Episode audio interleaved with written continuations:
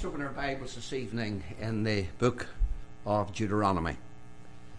And we read some verses here in the book of Deuteronomy, chapter number 30. 30th chapter of the book of Deuteronomy. And we commence reading from God's precious word at uh, verse number 11. Deuteronomy chapter 30, verse 11. For this commandment which I command thee this day, it is not hidden from thee, neither is it far off. It is not in heaven that thou should say, Who should or shall go up for us to heaven and bring it unto us, that we may hear it and do it. Neither is it beyond the sea that thou shouldest say, Who shall go over the sea for us and bring it unto us, that we may hear it and do it. But the word is very nigh unto thee, in thy mouth and in thine heart, that thou mayest do it. See, have I set before thee this day life and good, death and evil, in that I command thee this day to love the Lord thy God, to walk in his ways, to keep his commandments and his statutes and his judgments, that thou mayest live and multiply.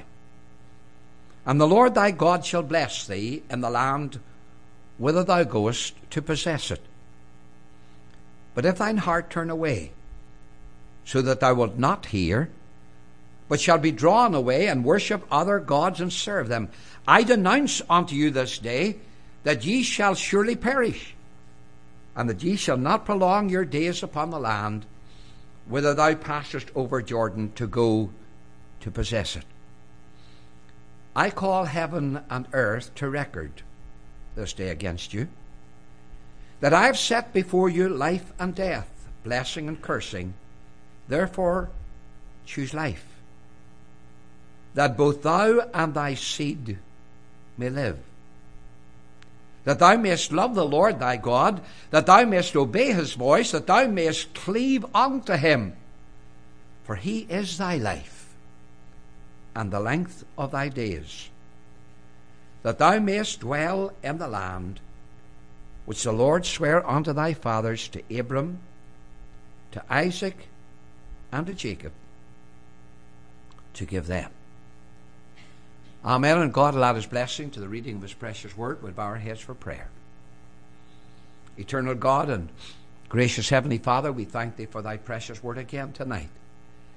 And I pray that by thy Holy Spirit that thou wilt take of thy word, that thou wilt write thy word upon the table of our hearts. We pray that our God, that we might have ears that will hear, that we might have hearts that are willing to do, and help us, our God, to go forth and obey thee with all our hearts. We pray that, Lord, that you'll truly bless us now as we meditate upon thy truth. For we pray in Jesus' precious name. Amen. It is said that our lives are, a total of choices. Indeed, an infinite amount of choices. Many of them, we count them small. Maybe we think they're totally insignificant. Maybe we say that some of the choices we make have little impact upon our lives. And yet, there are those choices that we make that will impact upon our lives and change our lives forever. Of course, sometimes it is the smallest decisions that we make have the greatest import and the greatest impact upon our lives. So we never be dismissive of the choices that you make. We make choices every morning. What time will we get up? Should I lie on? Should I get up now? And then we come to breakfast. Well, what I'm going to take this morning? Will I take what I took yesterday morning? Or will I make it something different? And so, therefore, what clothes will I put on? Choices, simple choices, everyday choices that we have to make. And of course, when we're on vacation, we make choices. What do we do today? Where will we go today? Will we just stay in today and not go out under the sun at all? that would be a choice sometimes that I would make. But of course, the rest of the family, they said, no, we've got to get out into the sun. And that's their choice that they make. You'll notice that in the Bible, many choices are being made. For example, in the book of Exodus, after the destruction of the, that uh, golden calf and was destroyed by Moses, Moses stood in the gate in Exodus chapter 32 and verse number 26. Then Moses stood in the gate of the camp and said, Who is on the Lord's side? Let him come unto me. And all the sons of Levi gathered themselves together unto him. They made a choice.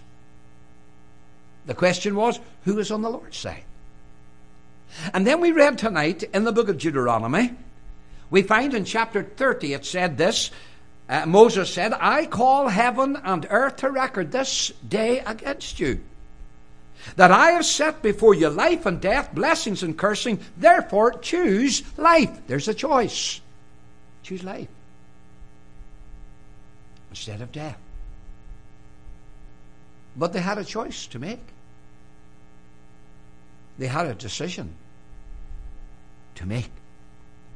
Then, if you turn over to the book of Joshua, and Joshua in the chapter 23, and we find that Joshua, just like every one of us, comes to the end of the journey.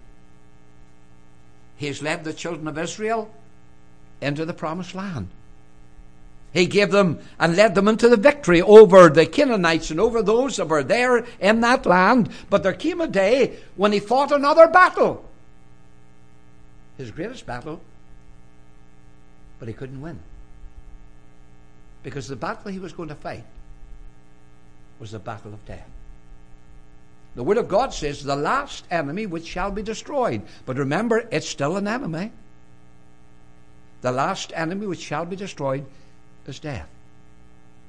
And in Joshua chapter 23, he says in verse number 14, Behold, this day, he said, I'm going the way of all the earth. I faced many an enemy in my lifetime, said Joshua but I'm facing another now. And I'm going this day the way of all the earth. And ye know in all your hearts and in your souls that not one thing hath failed of all the good things which the Lord your God spake unto you or concerning you. All are come to pass unto you, and not one thing hath failed thereof. Verse 15. Therefore it shall come to pass that as all good things are come upon you, when the Lord your God, which the Lord your God promised you, so shall the Lord bring upon you all evil until he have destroyed you from off this good land which the Lord your God hath given you. He's acknowledging. He's acknowledging that he has to go. He's challenging. Then turn to chapter 24. In verse number 14. Now therefore. Now therefore, fear the Lord. Here, he's not challenging them, he's giving them the solemn charge. He says, Fear the Lord and serve him in sincerity and in truth, and put away the gods which your fathers served on the other side of the flood and in Egypt, and serve ye the Lord. And if it seem evil unto you to serve the Lord, here it is, choose ye this day whom you will serve. There's a choice. There's a choice. And the old man of God is coming to the end of the journey, and he gives them a solemn charge. He says, You've got a choice to make. He says, Choose ye this day whom ye will serve. And then he says this, But as for me and my house, we will serve the Lord. That's our choice. Choices. And friend, you know, life is filled with choices. And I want us to look at three men in the scriptures in the closing moments of this meeting. Three men who made their choice. The first one is found in the book of Genesis. In the book of Genesis, the story is the story of Abraham, chapter number 12. God gives a challenge and a charge to Abram, and he tells him to leave his family. And in chapter 12, and now the Lord has said unto Abram, Get thee out of thy country and from thy kindred and from thy father's house unto a land that I will show thee. So God makes it clear to him what he wants him to do. Now, friend, Abram has a choice to make. And we're just making this passing because Abram's not the first one we want to talk about, but it's all based upon the choice that Abram made. We find indeed that God told him to get out not only from his country, not only from his kindred, he told him to get out from his father's house.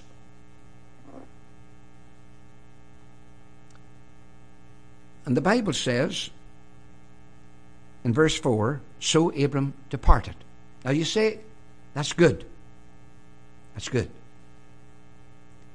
But friend, let me tell you, notice how it's phrased in verse number 1. Now the Lord had said unto Abram. This is recalling something that has already happened. And whilst it is true that God spoke to Abram and God told Abram to leave his father's house. He told him to leave his kindred and leave his country. And God says, I want you to come with me, a place that I will show thee.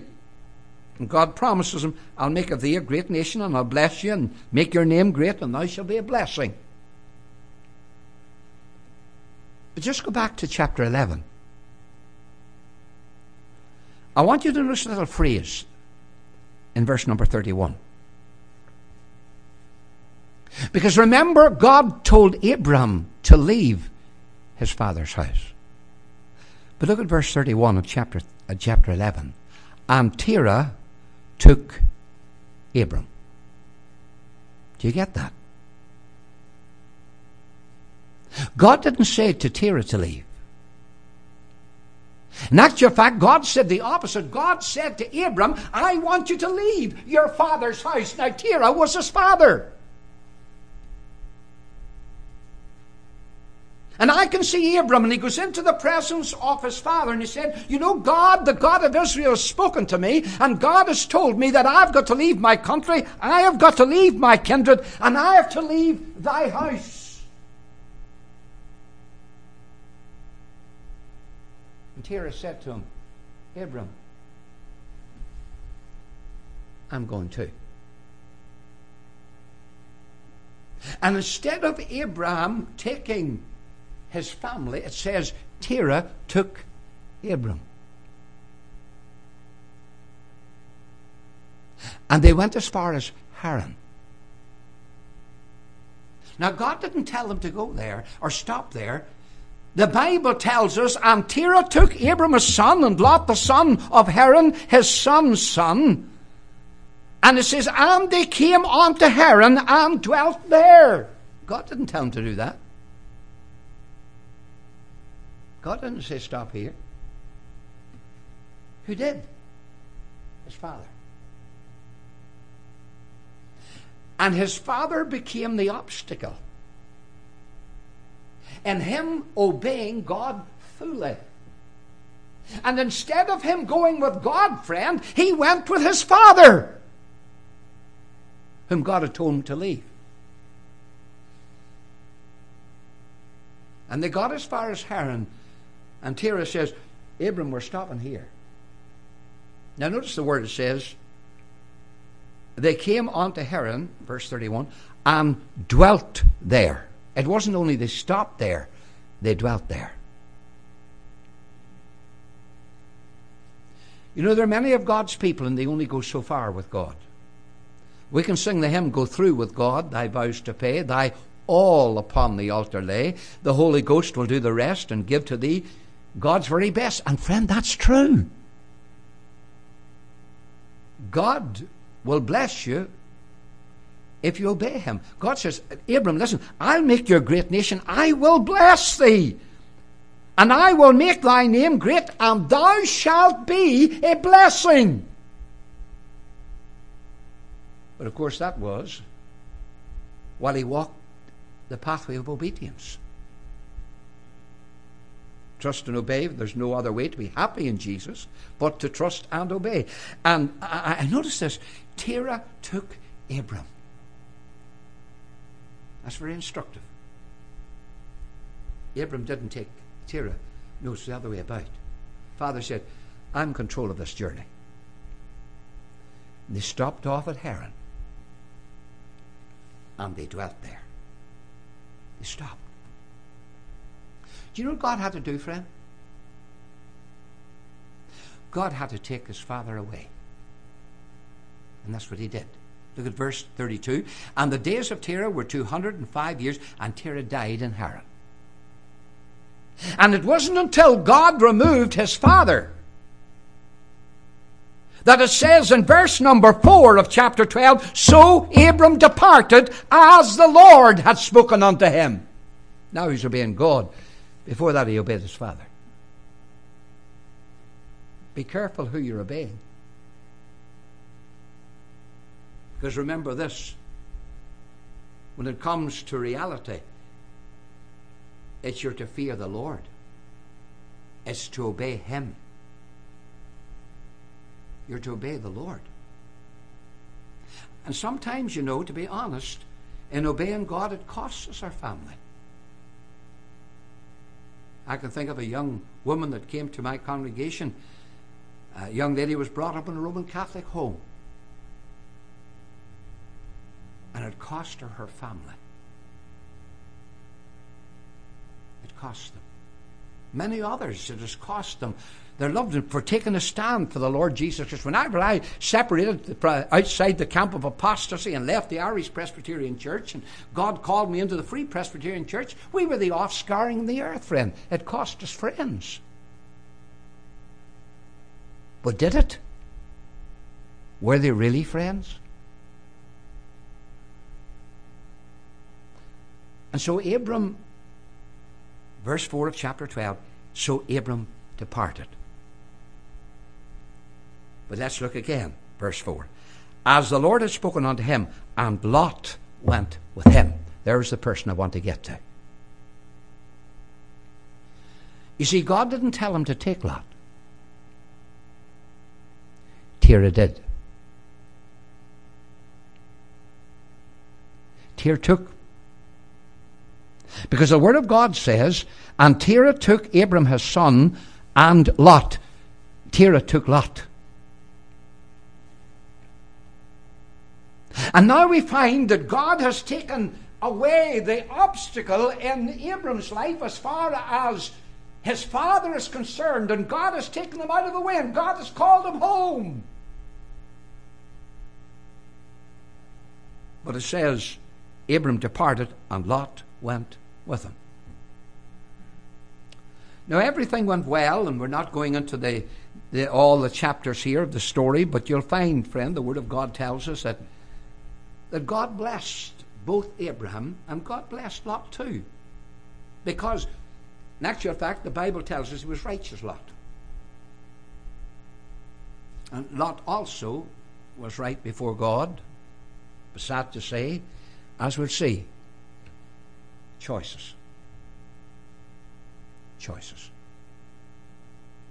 The Bible tells us in chapter 13 now, and Abram went up out of Egypt, he and his wife, and all they had, and Lot with him into the south. And Abram was very rich in cattle, in silver, and in gold. Verse number 5 And Lot also, which went with Abram, had flocks and herds and tents. So they've been blessed. The Bible says that Abram was very rich. Interesting thing is this never says anything about Abram building a house. Although the Bible says he was very rich. It always talks about the tent. Why? Because he looked for a city which hath foundation, whose builders make God. He had an eye on a greater city, in a greater house. He had a greater home than this old world could give. And so they've been blessed with all of these things. And then it says in verse 6 the land was not able to bear them, that they might dwell together, for their substance was great. so that they could not dwell together, and there was strife between the herdsmen of Abram's cattle and the herdsmen of Lot's cattle. And the Canaanites and the Perizzites dwelt then in the land. In other words, they watched this strife going on. And Abram said, verse 8, and Abram said unto Lot, Let there be no strife, I pray thee, between me and thee, and between my herdsmen and thy herdsmen. Why? For we be brethren. We shouldn't be fighting. We're brethren. Remember, we read this morning about the James writing to who's writing? To the brethren.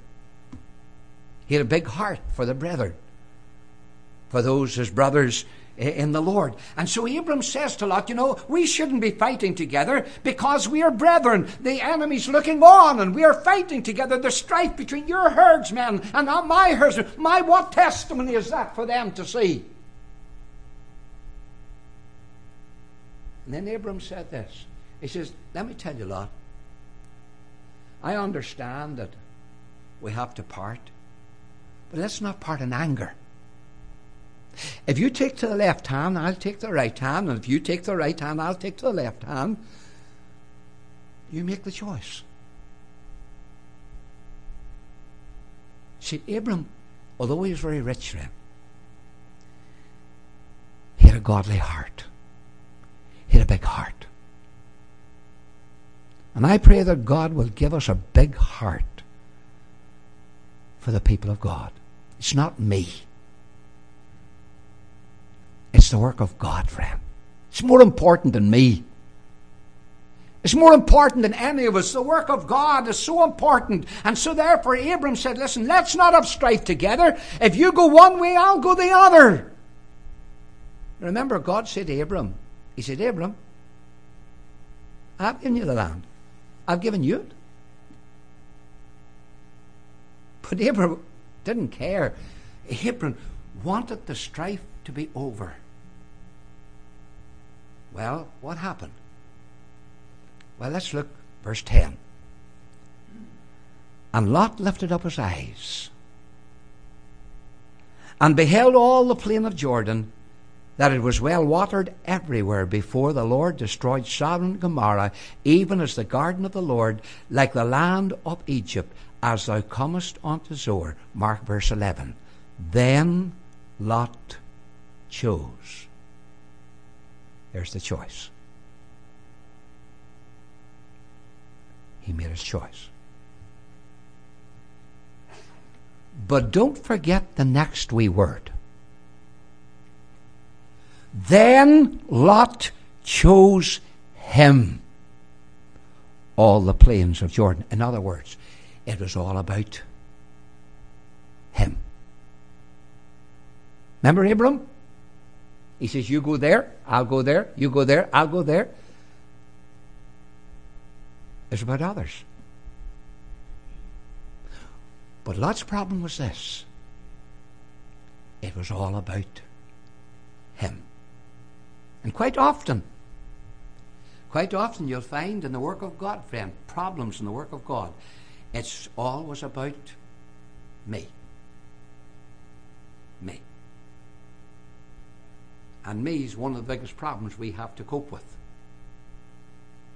Me. The old flesh. And Lot chose him. Well, he made his choice.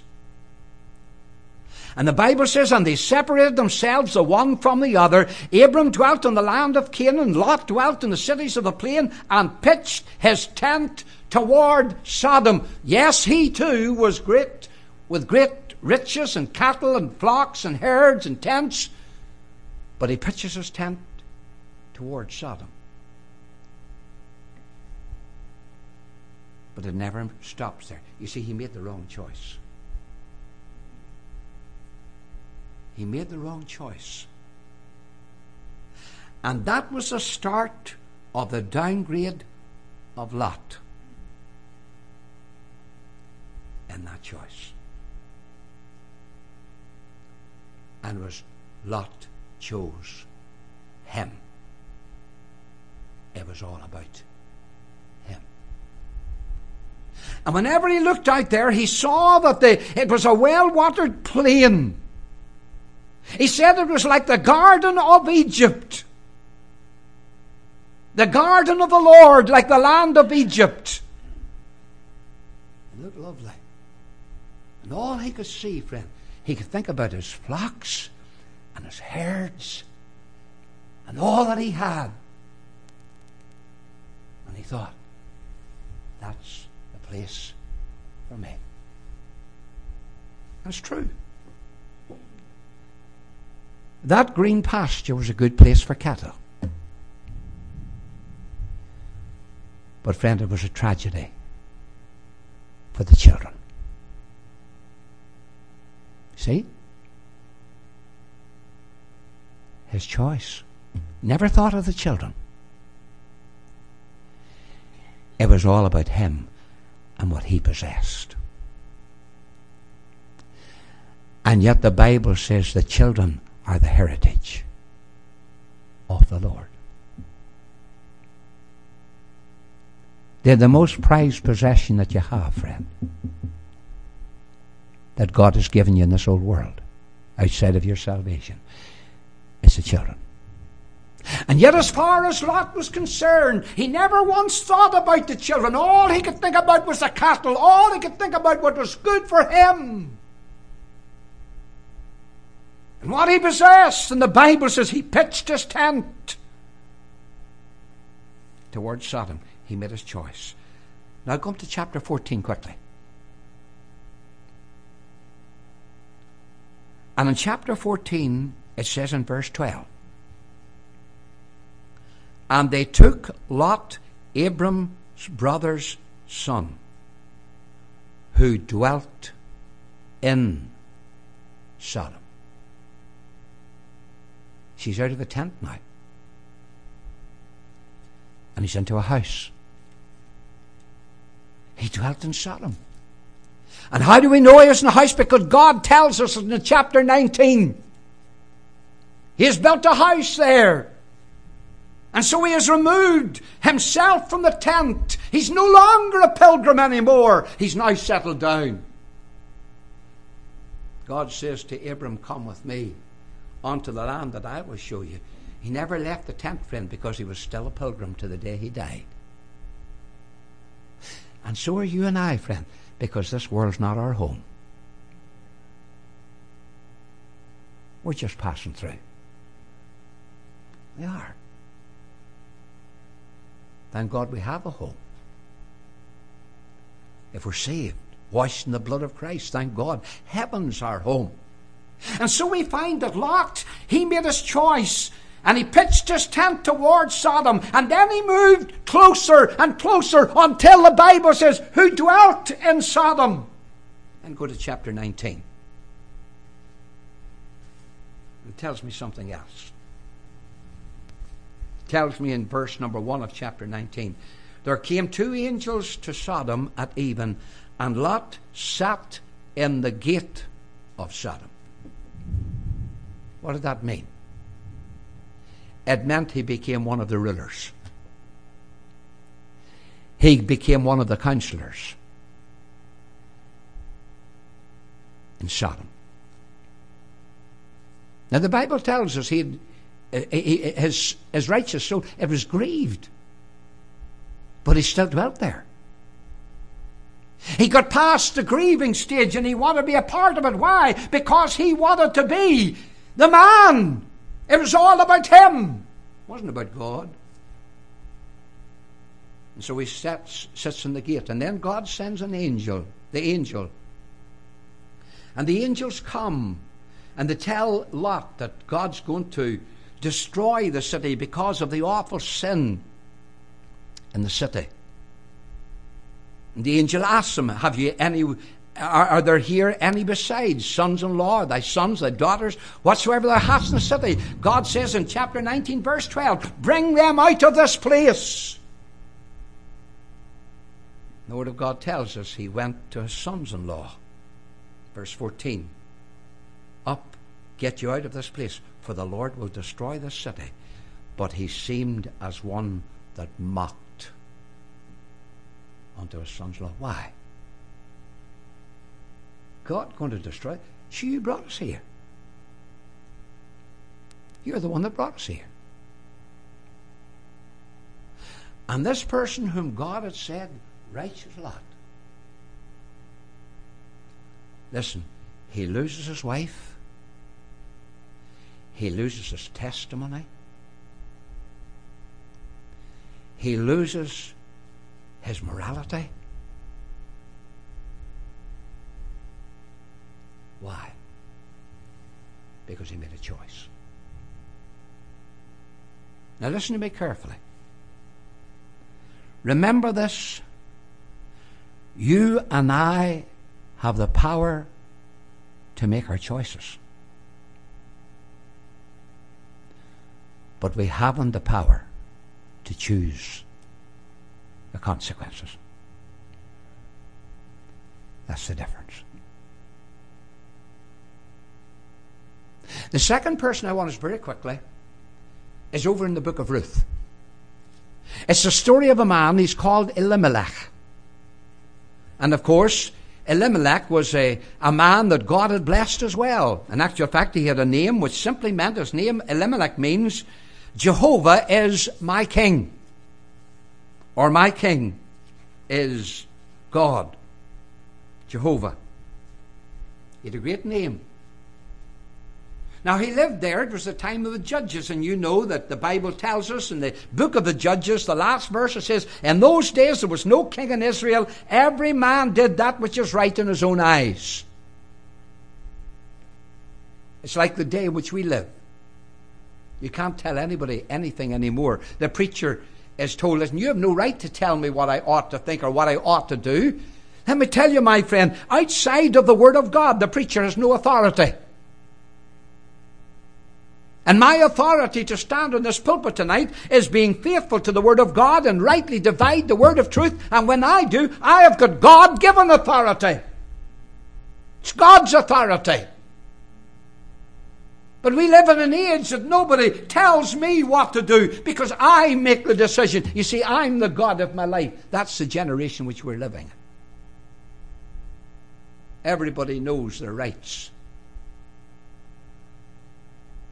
Nobody knows their responsibilities. Elimelech had a great name. His father called him Jehovah is my king. And whilst it was in a day of darkness and a day of declension, yet he had godly parents who gave him this wonderful name. But there came a time that there was a famine in the land, and you and I know that when God sent judgment in the land, it, he sent a famine. That was one of the judgments of God because of the sin of the nation. They had turned away. Now they were in Bethlehem, meaning the house of bread. Bethlehem, Judah, a place of praise. And yet they were faced with a crisis.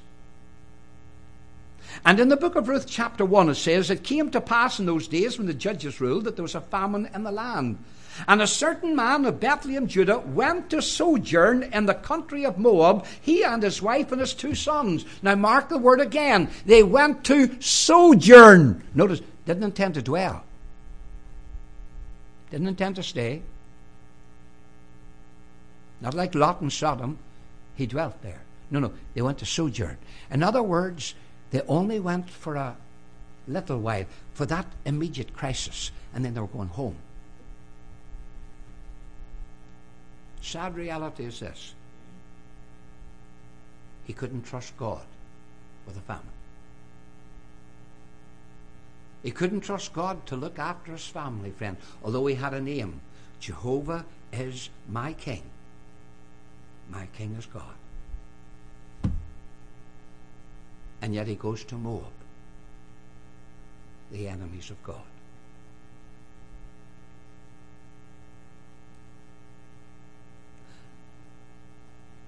And as he goes there, he goes for food. The Bible tells us they stayed for 10 years. Yes, they went to sojourn. But in those 10 years, friend, all they got was tombstones. For Elimelech died, And so did his two boys. In actual fact, whenever they died, the wife of Elimelech was Naomi. Her name means pleasant. Whenever she came back after the famine was over, she heard her, her, her two boys had died, her, her husband has died, and she's left now, and she has two daughters in law, and she doesn't know what to do with them. She begs them to go away because she couldn't carry the responsibility. How could she, a poor widow woman, look after two more? She should tell them to go home to their father's house. Ruth says, I'm not going anywhere. Wherever you go, I go. Wherever you die, I'll die. I'm going with you all the way. And Naomi and Ruth make their way back to Bethlehem, Judah, friend. And as they come back to the city, and the people look at her, ten years on, they say, Is this is this Naomi? Because I believe, friend, her broken heart had changed her completely. She looked an old woman. Because life's trials and troubles and sorrows had not only broken her heart,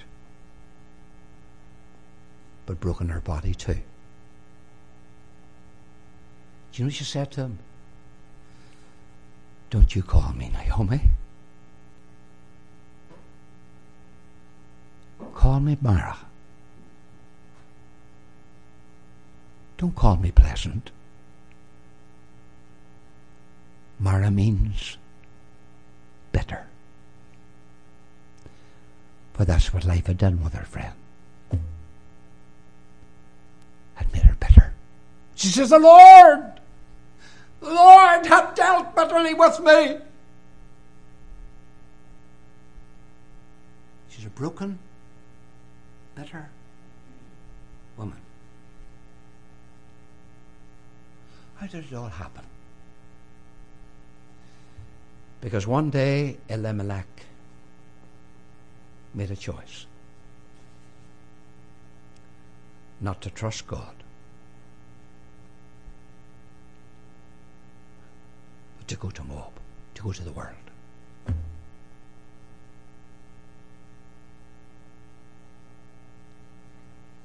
And Naomi lost her family.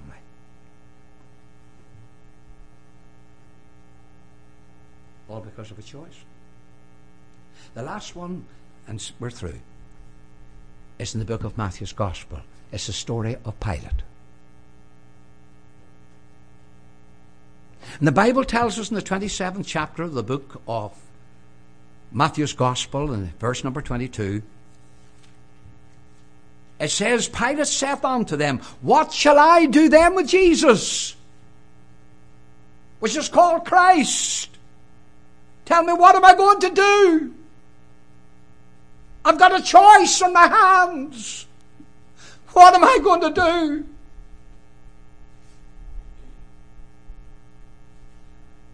You see, when I look at Pilate there, not only had he a choice in his hands, friend. But he had a concern in his home. His wife said to him, Pilate, have thou nothing to do with that just man. Don't let anything come between you and him. Because I believe she knew that the crowd was coming between her, between Pilate and Jesus. Don't let anyone come between you and him. Pilate make the right choice. And you know, she was an ungodly woman.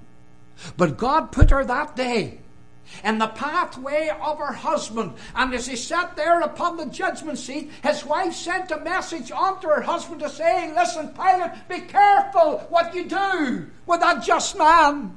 For I've suffered many things in a dream because of him. But there was not only concern in his home, there was a conflict in his heart. For the Bible tells us Pilate knew that out of envy they delivered Jesus. In other words, Pilate knew what was right to do. And he knew what the people were asking him to do was wrong. And there was a conflict, a battle in his heart. And you know, there are those who are not saved of our loved ones. And friend, you know, many who sit in gospel meetings, there have been those of their loved ones have a holy concern for them, and they have begged them to come to Jesus and receive the Lord Jesus as their Saviour. And in their heart, they know it's right. In their heart, they know that the right thing to do is to come as a sinner and repent of their sin and throw themselves upon the mercy and the sovereign grace of God. But then there's a choice in their hand. They've got to do something. And Pilate looked at the crowd and he turned to them and he asked them the question Tell me, what shall I do? Now he knew he had to make the choice, but he says, You tell me. Why? Because the fear of man brings a snare. And there's many in hell tonight. And the fear of man plunged them to hell. It brings a snare. What an awful thing to go to hell. And there in the Christless eternity, in the blackness and the darkness of the damned, to realize that in the blackness and the darkness of it all, friend, they don't see the crowd anymore. It's the loneliness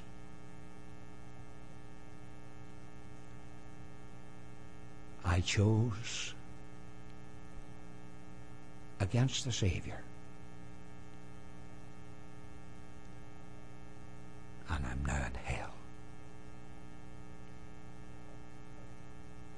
What shall I do then with Jesus, which is called Christ? And they all say unto him, Oh, yes, the crowd still is the answer. Let him be crucified. You ask the crowd out there what to do with Jesus, friend, they'll tell you. They'll not tell you to trust him. Not tell you to run to him. For the crowd has room for pleasure, room for business, but for Christ the crucified, there's not a place that he could enter in the heart for which he died. Lot made his choice. Elimelech made his choice. Pilate made his choice. But remember, none of them chose the consequences. bore them. They suffered the consequences. And Lot lost his wife, and he lost his testimony. He lost everything. Elimelech, he lost his life. And his two boys.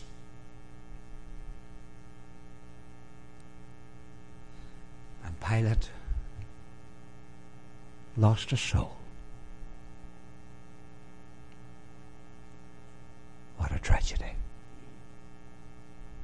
Pray that God will take of His word tonight and burden our hearts for those that are still without Jesus. That we good after them. Bring them in from the fields of sin. Bring the wandering ones to Jesus. Let's pray. Heavenly Father, bless thy word tonight. Oh God, I pray that thou wilt speak to our loved ones and our friends that still know not Jesus. And for us, thy children, help us too to make the right choice. Be like Saul when he got saved. Saul of Tarsus. Lord, what wilt thou have me to do? Help us to be like Caleb, who wholly followed the Lord. In Jesus' name we pray. Amen.